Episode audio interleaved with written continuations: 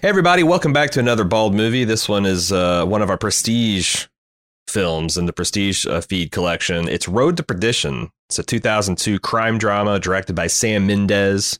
You might uh, recognize him as the director of American Beauty, um, as, as as well as many others. I'm drawing a blank. 1917 is his most recent. there you go, 1917 that we liked. We we we like quite a bit.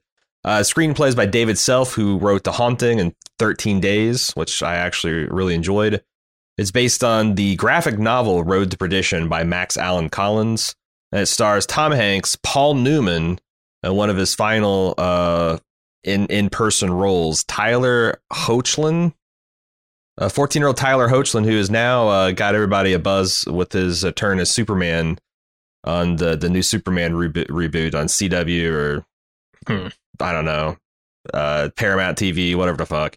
Uh, Jude Law, Jennifer Jason Lee, Stanley, he's Gucci Tucci, Daniel Craig, Mhm. and Ciaran Hinds. Uh, so this movie was dedicated to Conrad Hall, who was the cinematographer behind Cool Hand Luke, Butch Cassidy and a Sundance Kid, American Beauty, and as well as this film.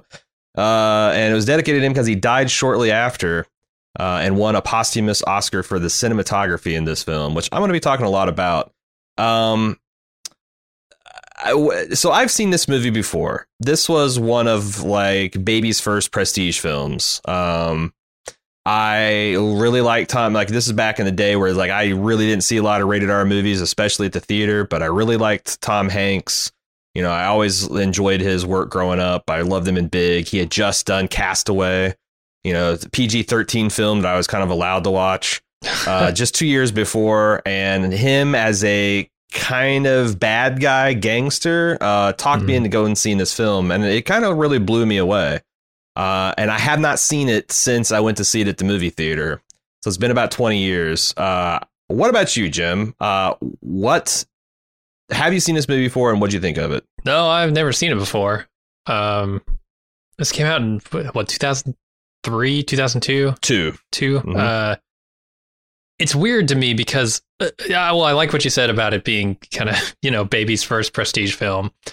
It it has that like '90s feel to me, like '90s Hmm. prestige feel, and I, I don't know. It's like a, it's got like a Spielberg feel to it. There, there's something like very high production, very like well made, but not very challenging about this movie. It's like, Hmm. well, it's got the central theme of you know this, and we seem to be covering this a lot with the boxer uh, last week, which which is is like this theme of violence passed down, right? And it, that's not a super challenging theme. It's it's nothing like Lighthouse or I, I don't know. The shit that they're making today that you consider prestige is like Yeah. night and day uh, compared to this stuff. So it's got like that veneer of 90s feel to it, even though it's made in the 2000s, which to me made it good but not great. And maybe if I had seen it back then, I would have been more blown away by it. I do agree that like seeing Tom Hanks as a bad guy, it, I can think of very few movies where that's the case. Um, as, as a matter of fact, I'm drawing a blank right now. I can't think of any uh, other movies where I've seen Tom Hanks play anything but kind of a wholesome guy pretty much all around. Um, so that was different. That was enjoyable. And I always like seeing Paul Newman and the performance he gives in this is fantastic.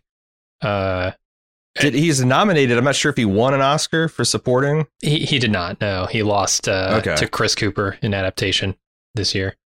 Um, but yeah, I, I thought, you know, it, it's a good movie. It has some small flaws, but not many. And everything else it's doing is done very competently. And it looks great. Um, and it sounds great. Th- This movie is technically really well executed. Yeah, I, I think that that's um you when you say that it has this kind of weird uh late 90s early 2000s kind of prestige feels because now like these things were big business. You know, like Lighthouse you mentioned I think had a budget under 4 million dollars right, right. And it was just locking two dudes in a 10 by 10 room and having them throw a rager. Uh, Yeah. This $80 million and, you know, everything was just like, I, I, read, read the, the making of this film and there's some just bonkers shit in it. Like, you know, they wanted to get this certain shot of a lake house and they wanted it to seem a certain way. And they shot it in like a, a nature preserve on the shore of Lake Michigan. And there just happened to be like a hundred year old foundation of a building left over. Uh, and they built a whole edit they built a whole fucking house on that thing and shot the you know what five minutes of film on it and then tore uh-huh. it down to leave it pristine. Wow. Uh, sam mendes location scouting found the, the perfect corner to stage a, ba- a bank heist but everything was going in the wrong direction. They needed to take a left a right hand turn instead of a left hand turn and it was didn't sit. So he had the set dressers go and reverse all the signage on the street. Uh, they had cars specially manufactured to reverse the driving the steering wheel. Uh, and then they just shot it left to right and then flipped it. And it's like everything was like kind of like it, it feels everything's kind of feels like it's assembled from the lab. Now I think this paid off because I still mm-hmm. think you know this this film won an Oscar for its cinematography. Yeah. Um, this guy is a you know Conrad Hall is a is a famed cinematographer. He's in the top ten uh, uh, cinematographers in the International Cinematographer Association. Um, and I was reading the like the way they got like I've really paid attention to to lighting because I've seen sh- stuff shot in pitch black where it's garbage. Yeah. And, you know, and it, it doesn't really help when you have modern, you know, uh, streaming services compressing it and stuff like yeah, that. like Game of Thrones. That, that I, I was trying, trying episode, not to yeah. bring, the, yeah, try not to bring that up. But like, I, I've seen like things where you can just barely tell what's going on. And then you see something like, uh, uh, uh, uh, the Better Call Saul, where yeah. they're really experimenting with new high, super high aperture cameras and just what they're able to achieve where it looks like it's pitch black, but you can actually still see everything. And this stuff where it's shot pitch black conditions, but also in like downpouring rain, and yet everything's still so like I was looking, I could see the texture on the wool, the, this this omnipresent wool coats that they're wearing. There's mm-hmm. a water pouring off of it and stuff, and it's just like just beautiful. These these inky black scenes of hallways, um, and yet everything's so crystal clear. And then another t- technique this guy used, I guess, um, in in shots of broad, you know, daylight, you know, sunny scene, he would take black silk and drape it over the area they were filming. So it seemed like even in a bright sunny day, the character, like Tom Hanks' character, looks like he's personally overcast. Like there's a black cloud over him that I'd yeah. never really seen kind of te- techniques like that before. So it's like, yeah, this film might have been assembled in a lab um, and it might lose a little bit of kind of the messiness that you see in maybe better um, gangster films like The Godfather, like uh, uh, uh, Goodfellas, stuff like that. But it's still just like you know, in, in every frame a painting kind of way. Um, yeah. it's it just it's just really beautiful, and uh, you know, we've for whatever reason watched a shit ton of gangster movies of late. Mm-hmm. I really like getting away from the Italian mafia every once in a while, like these uh, this this Irish mob, um, this like like Great Depression, uh, late stage Prohibition era, um, you know, uh, the, the, the every kind of dour and midwestern. It, it's set in um, ah shit, I forget which which um, island on the border of uh, Iowa and Illinois it is, but like it's kind of Chicago adjacent, midwestern Irish gangster, very kind of Fargo feel, like you know, um, yeah, yeah. very reminiscent of the last season of Fargo, actually. And I think all those and locations I, help too, because like when you're shooting this thing, you have to think, okay, how are we going to dress these sets? And you know, you could take all the signage down and replace it with reversed signs and get the perfect bank shot, or you can just go to downtown Chicago where 90% of the buildings still look like they did the day that they were built. Uh, you you get a lot of mileage just setting it in those locations, right? Yeah, and they did. I, I, there's a very impressive shot of Tom Hanks and his son driving into Chicago, where they mm-hmm. shut down the main thoroughfare into Chicago. Uh, yeah, got 140 really cool. Studebakers and Model Ts and yep. all these other and and you know spared no expense of, of doing that that recreation. But but yeah, I, I like seeing kind of like the and in the same way that it's interesting seeing like you know Italian American gangsters trying to like blend their heritages. They get into a little bit of that. It's never like the text, but it's subtext. You know, mm-hmm. like you can see hear the faintest bit of like the Irish accent on these guys. And I guess Newman, Yeah, worked with a, a, a, a Irish American poet uh to get that kind of because he's like I, I like that you can just just like the 10% irish brogue that's still still there and he tried to emulate that and you can tell And I think it's don't different know. in the generations too, right? Because I think he has Right. maybe the most pronounced Irish accent in the Sure. entire movie, Mhm. uh, even though it is slight. And then Tom Hanks, if he's doing one, I can't tell. So It's more of a yeah. Tom Hanks' accent's more of a, like a midwestern Chicagoan accent. Yeah. And Daniel Craig, who uh, does a fairly convincing American accent. I mean, Mhm. he's kind of like. I mean, if you've seen him in uh, what was it, Knives Out, like he's got the the, the Yeah. foghorn leghorn. He's a, he's a man of a million American accents, apparently. sure, sure. Uh, and that's the other fun thing about this, seeing like all these people who, you know, there's like Tom Hanks and Paul Newman already. You know, Paul Newman's a legend. Tom Hanks is on his way. Um, Jude Law in some fairly early transition work for him. Uh, Jennifer Jason Lee, which I haven't seen her in a lot of things, but uh, you know, she's Right. got a small role in this. It, it's fun. Daniel Craig playing just like a lunatic, um, uh, like a, a a Sonny Corleone type of hothead is is really fun. Um, Yeah, and it's a few yeah, years it- before he would become Bond, and I, I I didn't really know who Daniel Craig was until he became Bond. So seeing him in these Mhm. earlier roles uh, is always interesting. Just just seeing, you know, because now I think of him as James Bond. I don't think of him as an actor uh, so much Yeah. as the character. So, it, yeah, see, seeing different uh, gears that he has is pretty cool. I think, and then the, the other thing is like the one theme you mentioned, like the um, the violence, you know, running through families and whatnot uh, as a Yeah. theme. Uh, the father son, you know, generational struggle, I thought was really poignant and. You know, uh, now that I'm a father, it's been 20 years since I've seen this film. Like the Uh-huh. father son relationship of, of Tom Hanks and and uh, uh, Tyler Hoechlin, Hoechlin maybe, uh, is it, it really hit. In fact, like I was very moved by the final 15 minutes of this film. I'd forgotten the ending too.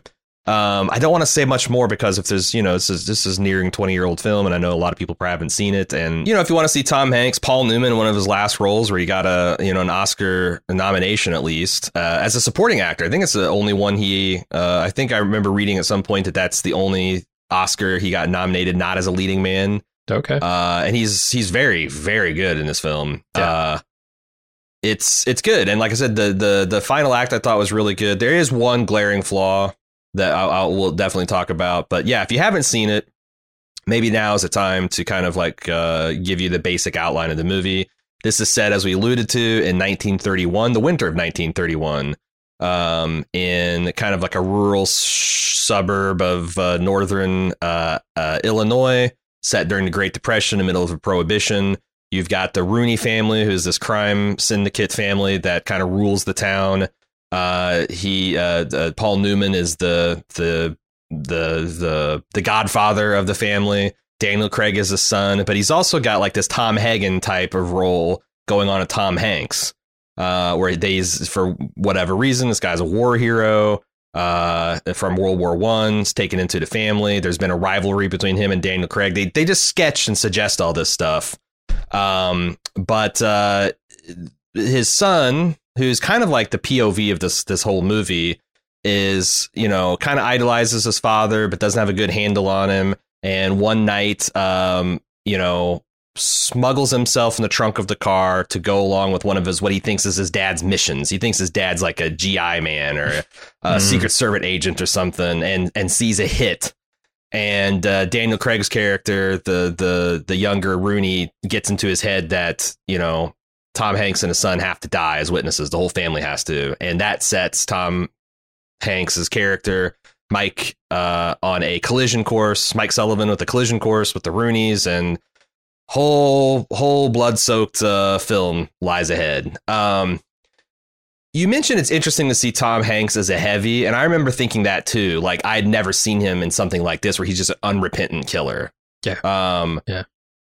And then I read like how much sanitized this character was from like the graphic novel. Like the graphic novel, he's a alcoholic. The violence is even more wanton and widespread. He's he's much more of a um like a, a brutal killer. Whereas this, it's like you get the idea that he's more of uh, a professional soldier who is very loyal to Yeah. a man who is a father to him and thinks that you know he's probably yeah this is illegal, but you know it's kind of business. Um, they tone down a lot of the, the the language and the violence from the comics to so like yes, this is Tom Hanks playing a heavy, a bad guy, but he is still you can tell concerned about like I don't want to be that kind of guy. That's interesting Um, because the whole conceit of this movie is you're supposed to ask yourself, is this a good guy or a bad guy, right? Like Yeah. they start they book in the movie with the kid saying essentially that. Um he was my father right? And you can make your own judgments because he's not your father. That's weird to hear that it was a little more bad guy tinged in the comics. I wonder what made Yeah, them go it- that direction with this movie then I guess it's it's Tom Hanks. He was like really adamant about like he wanted a certain he Huh. wanted to cut that he wanted a violence to feel like it was always warranted. In contrast to like the Daniel Craig character who is a loose cannon. In contrast to the Jude Law character who is Yeah.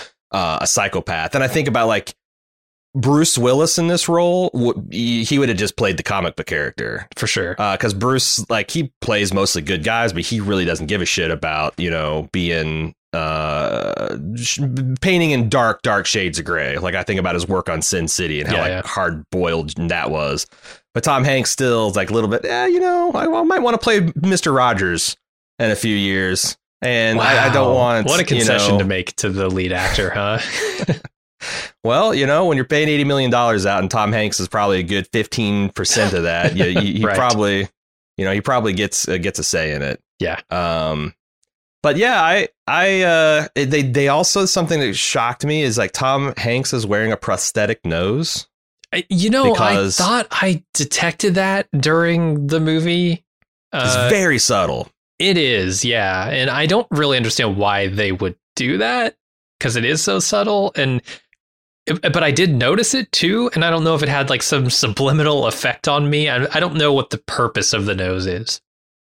It might have been because I don't know. I, I actually looked into like see because I found that fascinating. I was trying to find out more about the nose, and I was going and looking at production stills of the film versus because like Tom, you know, uh, uh, dudes, our ears and nose get bigger throughout our life. It seems. Sure. I don't know what it is, but like yeah, you, it's just like whatever proportions God gave you get cartoonish as you get older, and like Tom's nose 20 years now is a little bit kind of uh Mike Sullivan-ish and but I had to go All back right. and look at 2003 like Tom Hanks just at award shows for, versus this and it seems like they've just slightly thickened like the bridge to suggest that maybe he got his nose broke a time or two Huh. but I wonder okay. if clearly Tom Hanks was a little uncomfortable. Like he was drawn to the role because of the father son relationship. He's uncomfortable with the role with some of the language and violence. I wonder if this was like his magic feather.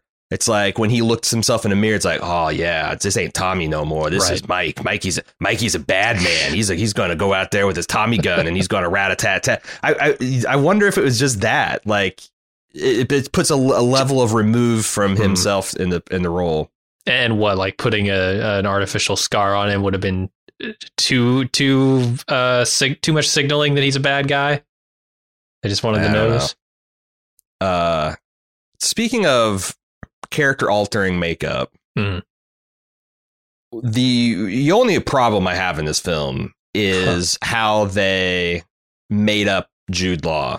Why And is this a problem? Well, okay, first of all, describe what they did to him for people who haven't seen this. So so Jude Law plays like a kind of a nightcrawler type um crime scene photographer Yeah. where he starts uh, long ago before this film started starts blurring the line between you know you get the idea that maybe some half of these fil- crime scenes he films he caused Sure. um and they decide to portray this character because so Jude Law's a I don't know if you you know this but he's a very good looking man sure. um, they take his already receding hairline and they thin it, so he looks like he's very he's balding. Yeah. Um, they f- they give him a dental appliance that makes his teeth look nubby Mhm. and very stained and yellow, like he doesn't take care of them. he's wearing what I could only describe as Nosferatu fingernails. Yeah, they're like clearly Like press on Halloween store fingernails. They're long, they're unkempt, the cuticles are inflamed and infected, his hands are Dirty. dirty and tobacco stained. Mhm. Um, and I don't understand. Like this is very much like my contagion problem, you know, where his he plays this consp- conspiracy theory kook, but they give him a dead tooth and fucked up teeth, and uh, some, you know, they they they dress him all schlubby, and it's like. Would this character not work better if he was more superficially like Jude Law is charming, so having be the charming psychopath. Like, why does he have Sure. to literally be this devolved, like monstrous state? Um, I just feel like every scene that he's in would have worked better if he looked just like Jude Law. Yeah, it it it must be. Yeah, I don't know. It must be obviously related to the comics and that character. Um, in there, I haven't read the comic, but uh, I assume no, he's it's not. because of his this profession. character. This character is invented for the screenplay. He is not in the the Seriously? comic. That's what. That's Wow. blew. Two things blew my mind before you speculate. Yeah. One, uh, Jude Law hated this look. and he felt very self-conscious about it and like every time Sure. the like apparently uh set report said every time the the action was cut he had a beanie that would put on his head because he's so self-conscious about how gross he looked oh, that's weird, And- man. He's an actor. and this character and this character was invented for the film so it's like you've got this guy you, I mean why do you hire why I mean every once in a while um what's the uh Charlize Theron you know she she wears Sure. heavily makeup to play Yeah. um the the monster serial character Aileen Wuornos I don't mind like when actors do kind of that, but like I feel like it's always with Jude Law, it's a halfway committal.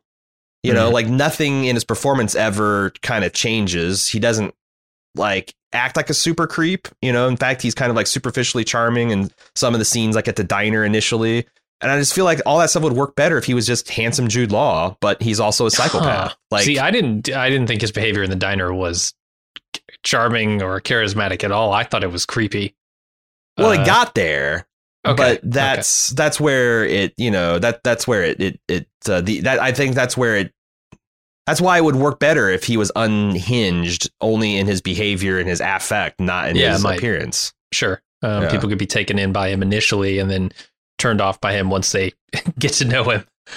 Uh, yeah, I, I, he's great. Like I, I don't know what the, it does change my perspective on Jude Law a little bit to know that he's so self conscious about this because like it, he's a very good looking man. It- you don't stay that good looking for as long as he has without being very concerned about your looks. So I understand. Oh, you got to work like, at it, sure. Yeah. yeah, he he clearly works at it, but like to not, I don't know. I would think there would be a separation between the role, uh, the character, and the actor, uh, especially on a movie set.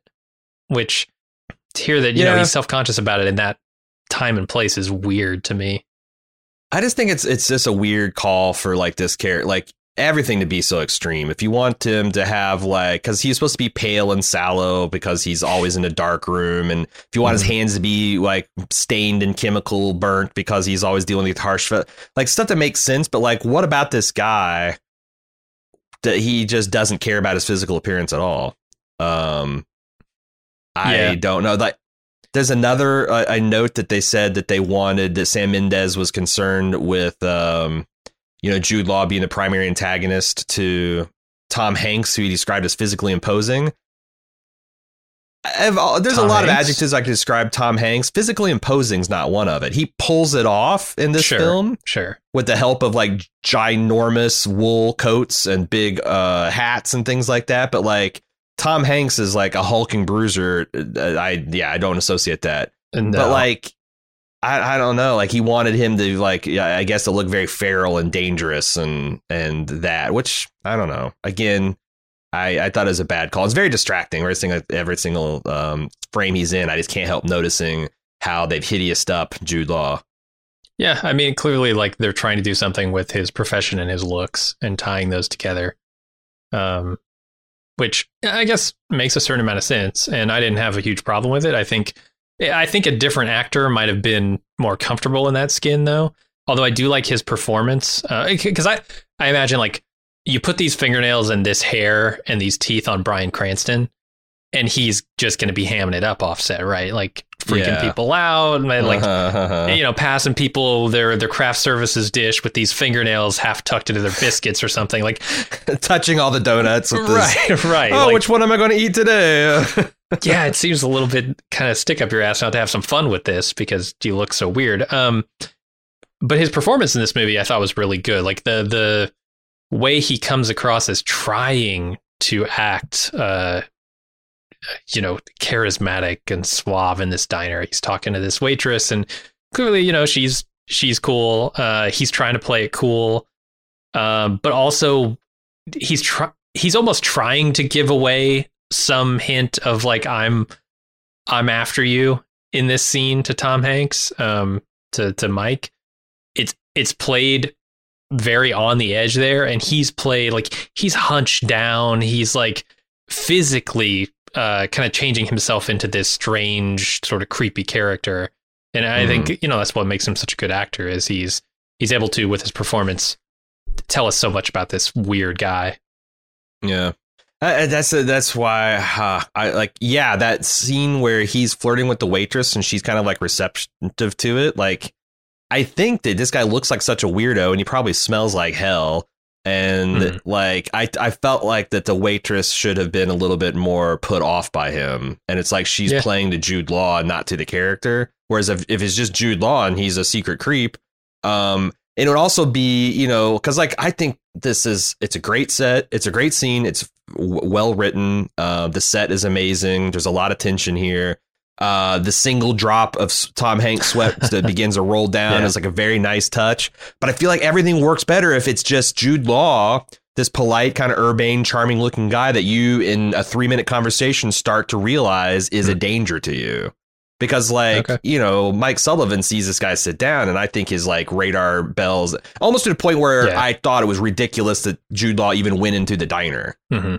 and like sat down and it's like are you trying to blow the job or what you know because everything else works great you got the cop there you know like what's you know that's like a, a little pressure cooker situation you got tom hanks who has left his son in the car because his son's being a little bit of a snit so he's vulnerable because he can't just you know uh, worry about himself he's got to worry about his kid and what he's out there doing um it just everything is kind of let down a little bit by jude law rolling in there like a creepy crawly All right. Yeah, I, I didn't feel that. I, I do have one one complaint. We'll talk about all the stuff we love about this movie because there's a lot of it. Uh, my only real complaint about this movie is when they get to um, the part of the movie where Tom Hanks has robbed a bunch of the banks of the Capone money, and he's hit the Mhm. dead end where Capone has taken all his money out of the banks, and so he's got to go see the accountant Rance. Uh, there are a lot of coincidences here, like. Uh, what is it? Maguire is that Jude Law's character's name? Um, is yes staking out the hotel room of Rance, and I don't know why he's doing that. Like he he has lost the trail of Mike of Mike Sullivan, but he wait eh, he's isn't that huh? Hmm. You know, I I thought that that was the same hotel they're keeping Daniel Craig in. Like that's just like Capone, like one of the Capone satellite operations, and it just so happened that he. It's kind of like the Terminator is likely, you know, like what is Mike? Why is Mike hanging around and in hiding? Because he wants to kill Daniel Craig. So he's watching Dan. But like, Well, I I just realized Connor I think was that's in completely Chicago. wrong. Yeah, he's up. With, No, you're absolutely right. Nitti. Um, You're at, but but Nitti is in Chicago. Uh-huh. He drove all the way to Chicago, so it's like they are in the same place, but I don't think they're in the, the they're in the same building at all. I think I just completely Yeah. missed that. So I, I don't think you're so. right. I, I don't know why he's taking out Rance um, to catch him, and then there's this series of coincidences, and I don't know if it's played for comedy here or what, but like, you know, he walks in, Rance has been complaining about this eggs Benedict or whatever the hell this this Mhm. runny egg, Boiled egg that's this egg be he runny, wants yeah. runny but isn't runny, and the the uh, hotel attendant downstairs is trying to get the order right, and he's like turned around right as Hanks walks in and past him and up the stairs, and like there's just a series of coincidences that happen in that that scenario and that mo- moment that make me go, eh. I, I wish this was. It's tightly scripted, but I wish it were more believable. I guess huh? in, in a movie that didn't know- otherwise is almost completely grounded and believable. Yeah, and I want to talk uh, more about how efficient the script is, but like I didn't notice the leap in logic about like why all the main characters were at this particular hotel. I, I thought it just made like it was kind of like um, Jude Law was there on the lookout for him trying to reacquire Daniel Craig, but because like past that, that scene is just I think one of the greatest scenes in the film as far as tension. Yeah, because yeah. you got the ticker tape kicking on because you know the Right, Wall Street bell is opened. It's so many coincidences stacked. The kid misses it because he looks down. He misses Jude Law coming in because he looks down right as Jude Law walks past. But that's what b- builds the tension. And he tries to horn his dad, and Jude Law's he- heading across with a shotgun, and you know, like I, I it felt does like- build tension, yeah. but it just felt a little too cute to me. A little Okay. too perfectly timed. Okay. Uh, what else do we? I, I want to talk about the how great this sh- show is at setting up characters and like the first Okay. ten minutes. Yeah, you know, yeah. you watch this kid and he's hanging out with his dad. Uh, he shoplifts from a guy who he knows that he's not just like some random. You're not just stealing from like some random cashier at Walmart. Like he knows this man's name, the store. Mhm. Uh, they, you know, his dad sternly warns him they're going to wake. He doesn't want to see those dice. Um, the way um, that Mendes films Tom Hanks in the first um, act of the film, where they make it very clear that um, you know Junior doesn't really know his dad. He thinks Yeah. he's some kind of secret agent guy that helps this very important political figure in town. Even does missions for the president, and but he doesn't. But doesn't he, he doesn't really know. And his younger brother kneeling him on that kind of like goads him into action. But they kind of give this like the, you, you see this kid who's like you know he's a decent kid, but he's kind of like going down a, a Yeah. certain path. Um, and the way they set up, uh, you know, Paul Newman as this kind of great figure hosting this wake for another important, um, and you know everything looks just so. And then Ciaran Hinds gives up to give that speech, and then it kind of goes sideways. Like, oh, there's trouble in paradise. There's some kind of you know, they introduce Daniel Craig, who's got this perpetual smirk on his face, and he's got this great line when a kid asks him, "Why are you smiling?" He's like, "Cause it's just so fucking hysterical." Mhm. Uh, little little bit of a Joker character. Um, like everything is just so effortless and so so so little dialogue. I read that there's only six lines of dialogue in the final twenty minutes of this film. Huh. Uh, and the way they do, like the, with the Paul Newman character, how he's like one of those, you know, uh, Vito Corleone kind of good gangsters. Uh, that you, there's an early scene of him with his lieutenants negotiating about how they're going to handle a union strike, and he's like, you know, we we screw these guys, we make our money off of what these guys do in their free time. We're not going to screw them at work. Yeah. like kind of like he's this principled guy, but still a murderer. You know, I I just Uh-huh. thought was it's like amazing how efficiently they set all this stage. Um, for sure. And and they do a lot of um uh, sort sort of subtle work too. I get the vibe coming into this wake that this is a crime family, but the kids don't really know that, right? This this life Yeah. seems normal to the kids. It's just their life. And Yeah. and you know, they think of their dad in a certain way, but they don't really know anything about their dad. Um it, it, it doesn't do anything specific to really set that up. It just gives you that vibe where like maybe a, a couple of characters are talking in a hushed tone about a thing that you don't know what it is, but you know that something is up. And the kids are like oblivious and ignoring it and out on the dance floor or something, right?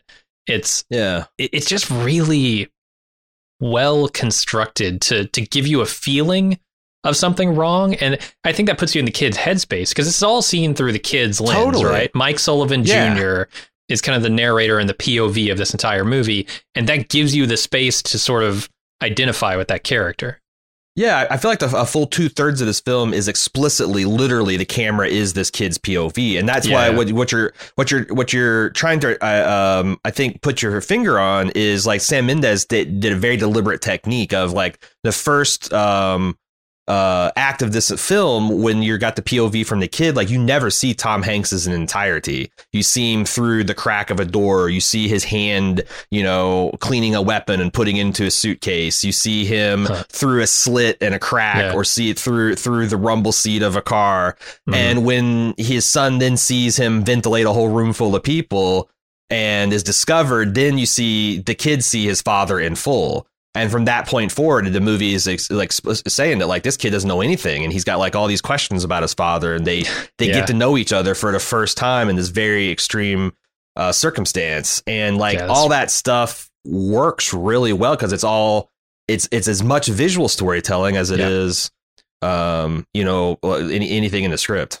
And and the stuff they do with this uh, book that the kid is reading, I think, is really good too. Um, it, it sort of like serves as a recontextualizing uh, anchor for this kid because he's he Yeah. looks at this this page in the book and he sees this robber in a mask, right, doing some bad deed. And when he tells his brother about the missions that his father goes on, he's presuming, I think, that his father goes on missions to stop these guys. Yeah, And guys think- with guns aren't necessarily bad. No, Uh, sure, sure, yeah. the Lone Ranger. Lone Ranger's a good guy. His You- dad's a war hero. Right, you got to fight the guys with guns with your own guns, right? Um, and so he thinks his dad is this good guy out hunting these robbers. Now, over Mhm. the course of the movie, he recontextualizes that, and every time he looks at this book and this particular page that he flips to with this image on it, he's got to rethink his assessment of where his dad is, or, or how this image lines up with his father. Is his father the robber? Is his father the cop trying to catch the robber? Uh, is his father neither of those and is just his father? Uh, by the end of the movie, I think that's where the kid lands. You know, he can't judge his father too much. Um, he's seen Mhm. the good and the bad. So, As- Since this is the first time you saw this film, did the twists work? Because I remember, um, again, I was pretty naive when I watched this, but being like blown away that Daniel Craig uh, had like double cross talk, had the temerity. Because like you know, I, I I took things a lot more at their face value back then. So when I got the head of the crime boss saying, you know, he wants this done a certain way and he wants this to happen, I'd like, well, it's just no way Daniel Craig is going to like brook him. You know, I, I hadn't I hadn't seen like uh, a million other films since then, including John Wick, where that's just a stock and trade. The you know Sure. the, the younger, Yeah. hot headed. He didn't earn the position. He's just it's yeah. problem. Yeah, problem with any kind of hereditary leadership system.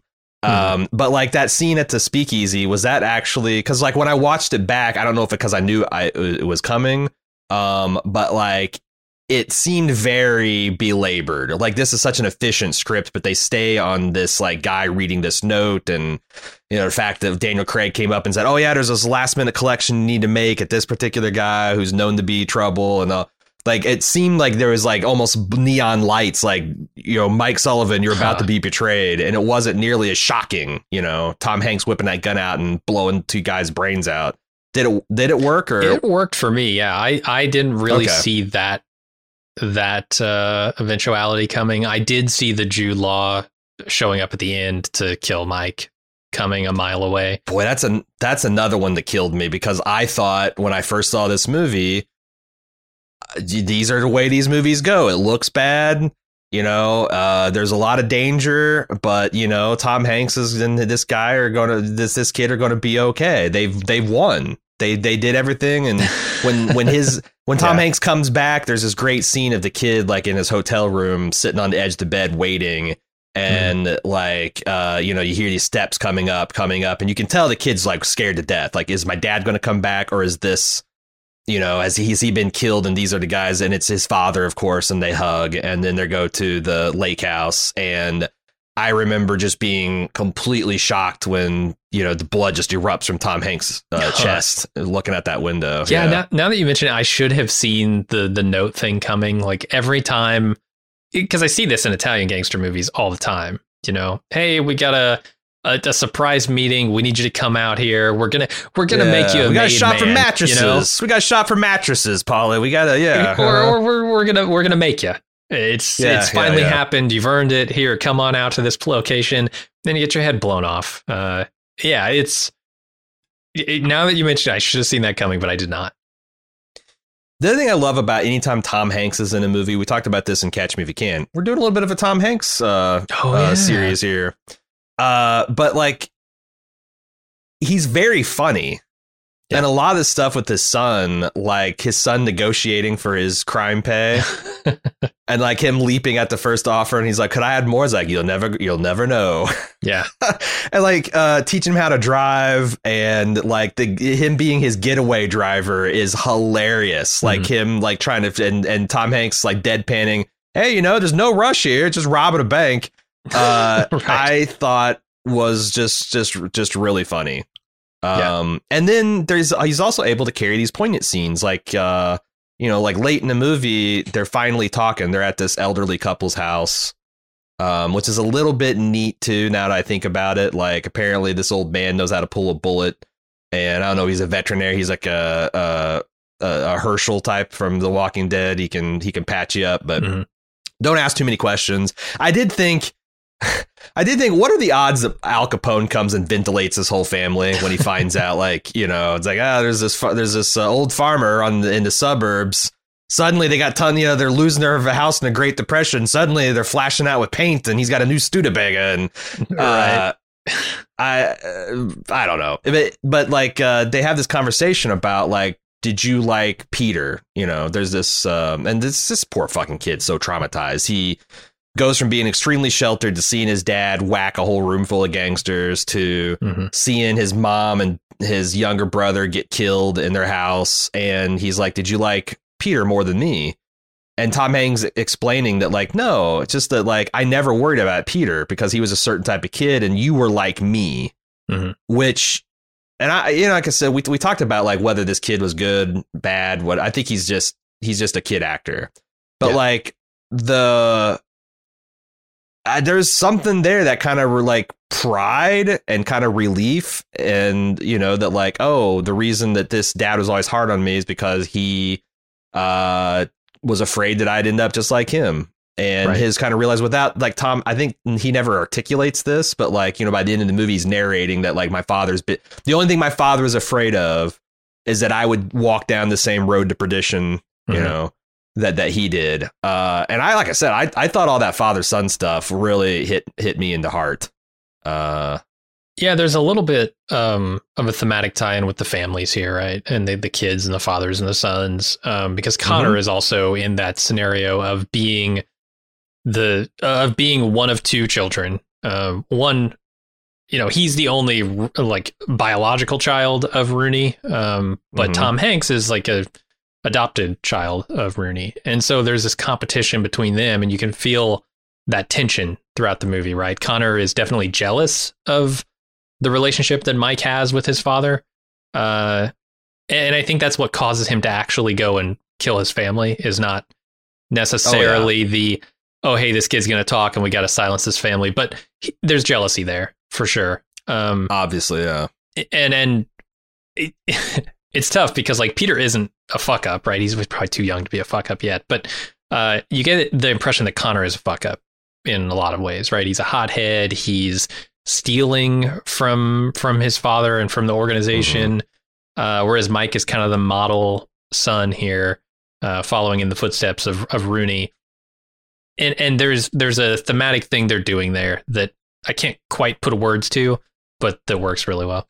I think it's yeah, it works. It's got such a great redistribution of like narrative energy because like Tom Hanks and his son, the fear is that oh god, this boy is going to turn out just like me. Mhm. With Paul Newman and Daniel Craig, it's oh god, this son is nothing like me, but he has to be. Sure. And then there's the you know also the the real brutal like thir- you know third act betrayal is the fact that like Paul Newman knows that his son is Yeah. doing this and betraying him, and he knows that Michael is the better son, but he's not his real son, and he's going to back he's going back his blood.